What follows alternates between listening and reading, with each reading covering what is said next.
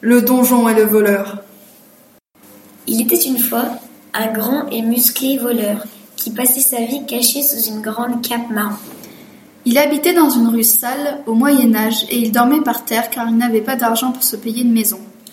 Il devait trouver une clé pour ouvrir un donjon pour délivrer quelqu'un qui a été enlevé à sa naissance par une méchante et repoussante sorcière. Mais le secret du voleur est qu'il aimait la fille enfermée dans le donjon.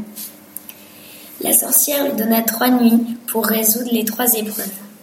La première, il était dans une grande salle qui se remplissait d'eau, où il y avait une boîte avec 99 billes en fer et une bille en bois, et il devait retrouver la bille en bois. Il réussit cette épreuve. La deuxième qu'il devait sortir d'un labyrinthe. Il réussit cette épreuve. La troisième, il ne devait pas s'endormir dans une salle où il n'y avait que des berceuses. Il réussit cette épreuve. La sorcière lui donna donc la clé, et le voleur ouvrit le donjon et épousa la fille de son cœur.